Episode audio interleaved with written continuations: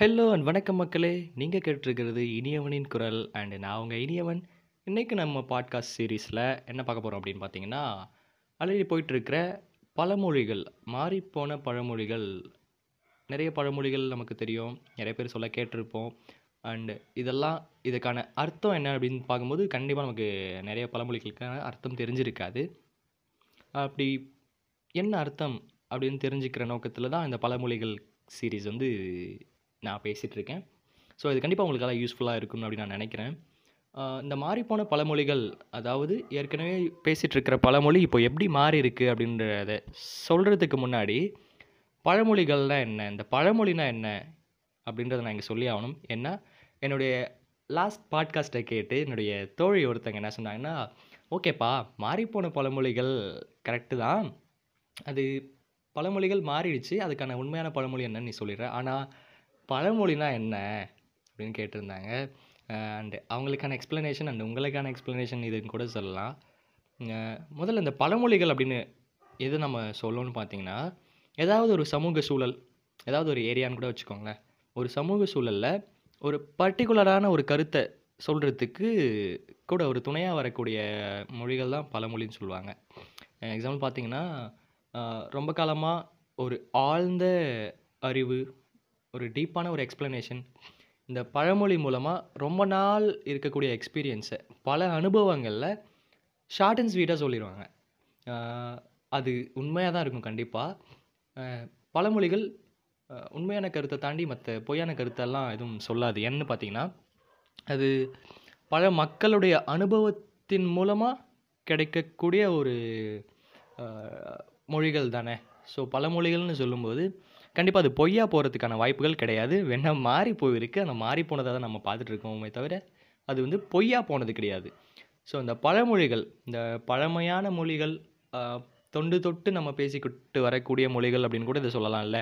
So இந்த பழமொழிகள் எப்படி வந்ததுன்றதுக்கான ரீசன் இதுதான். பல்வேறு மக்களால் பல்வேறு இடங்கள்லேருந்து அவங்களுடைய அனுபவத்தால் பேசக்கூடிய ஒரு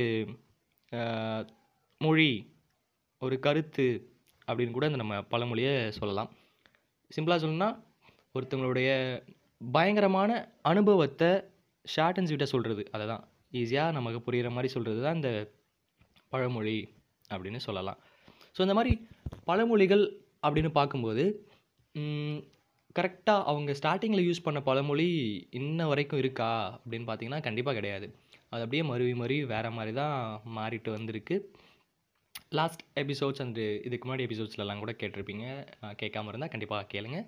ஸோ இந்த பழமொழிகளெல்லாம் மறுவி வேறு மொழிகளாக புது மொழிகளாக அப்படின்னு கூட சொல்லலான்னு நினைக்கிறேன் இதை. புது மொழிகளாகவே மாறிடுச்சுன்னு வச்சுக்கோங்களேன். பட் அப்போது இருக்கிற மொழிகளுக்கும் இப்போ நம்ம பேசிகிட்டு இருக்கிறதுக்கும் நிறைய டிஃப்ரென்ஸ் இருக்கும். அப்படி மாறிப்போன பழமொழிகளில் ஒன்று தான் அரசனை நம்பி புருஷனை கைவிட்டியா? இல்லை அரசனை நம்பி புருஷனை கை விட்டுறக்கூடாதுமா அப்படின்னு சொல்லுவாங்கள்ல இது வந்து நார்மலாக கேட்கும்போது ஏதோ ஒரு பொண்ணை வந்து தப்பாக பேசுகிற மாதிரியே கேட்கும். அண்ட் சில பேர் எப்படி சொல்லுவாங்கன்னா பா நான் இந்த வேலை பண்ணிருக்கேன் இப்போது ஆனால் எனக்கு இதுவும் பண்ணுறதுக்கு ஐடியா இருக்குது ஆனால் எனக்கு பயமாக இருக்குது எப்படின்னா அரசனை நம்பி புருஷனை விட்டுறக்கூடாது இல்லையா? ஸோ அந்த நான் அதை நம்பி நான் இதை விட்டுறக்கூடாது அப்படின்ற மாதிரி சொல்லுவோம் அப்புறம் அந்த லேடிஸ் மேட்ரு அது கூட சொல்லுவாங்க. அரசனை நம்பி புருஷனை கைவிட்டுறக்கூடாது அப்படின்ற மாதிரி. என்னடா இது அர்த்தம்? இது ஒரு மாதிரியெல்லாம் இருக்குது அரசனை நம்பி புருஷனை கை விடுறது அப்படின்னு பார்க்கும்போது இந்த பழமொழி எதுக்கு யூஸ் பண்ணுவாங்கன்னு பார்த்தீங்கன்னா ஒரு காலகட்டங்களில் குழந்தை இல்லாமல் இருப்பாங்க இல்லையா? பெண்கள். ஸோ அவங்களுக்கு யூஸ் பண்ணக்கூடிய ஒரு பழமொழி தான் இது. என்னன்னு பார்த்தீங்கன்னா அரசினை நம்பி புருஷனை கைவிட்டுறாத.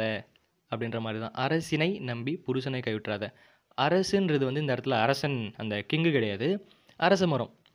அரச மரம் ஏன் இது இந்த இடத்துல அரச மரத்தை சொல்கிறாங்கன்னா அதுதான் முற்காலகட்டங்கள் அந்த வழக்கத்துப்படி இந்த மூடநம்பிக்கைன்னு கூட சொல்லலாம்ல.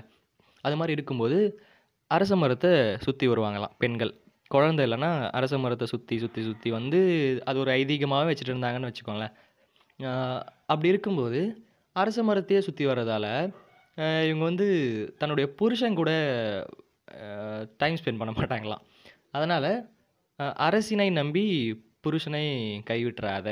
ஏன்னா, இங்கே குழந்தை இல்லை அப்படின்ற காரணத்துக்காக, இந்த மூடநம்பிக்கை காரணமாக காட்டி, ஒரு ஐதீகம் மூடநம்பிக்கைன்னு சொல்லக்கூடாதுல்ல. ஒரு ஐதீகம் அப்படின்னு சொல்லி, அதை பண்ணிட்டு தெரியுவாங்க ஸோ, அரச மரத்தையே சுற்றி வந்தால் எப்படிம்மா அவனுக்கு குழந்த பிறக்கும் அப்படின்ற மாதிரி ஒரு பர்ஃபெக்டான எக்ஸ்ப்ளனேஷன் தான் இது.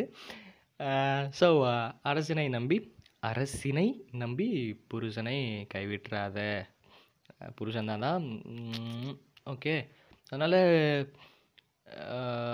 அது அருமையாக சொல்கிறதுக்காக யூஸ் பண்ண பழமொழி தான் அந்த அரசினை நம்பி புருஷனை கைவிட்டுறாது அது எப்படியெல்லாம் மாறி போயிடுச்சு பாருங்களேன்.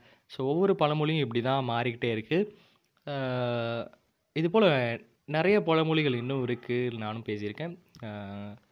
நிறைய விஷயம் பழமொழிகளை தாண்டி நிறைய விஷயம் நான் அவங்க கூட ஷேர் பண்ணிக்கணும்னு கண்டிப்பாக விருப்பப்பட்டிருக்கேன்.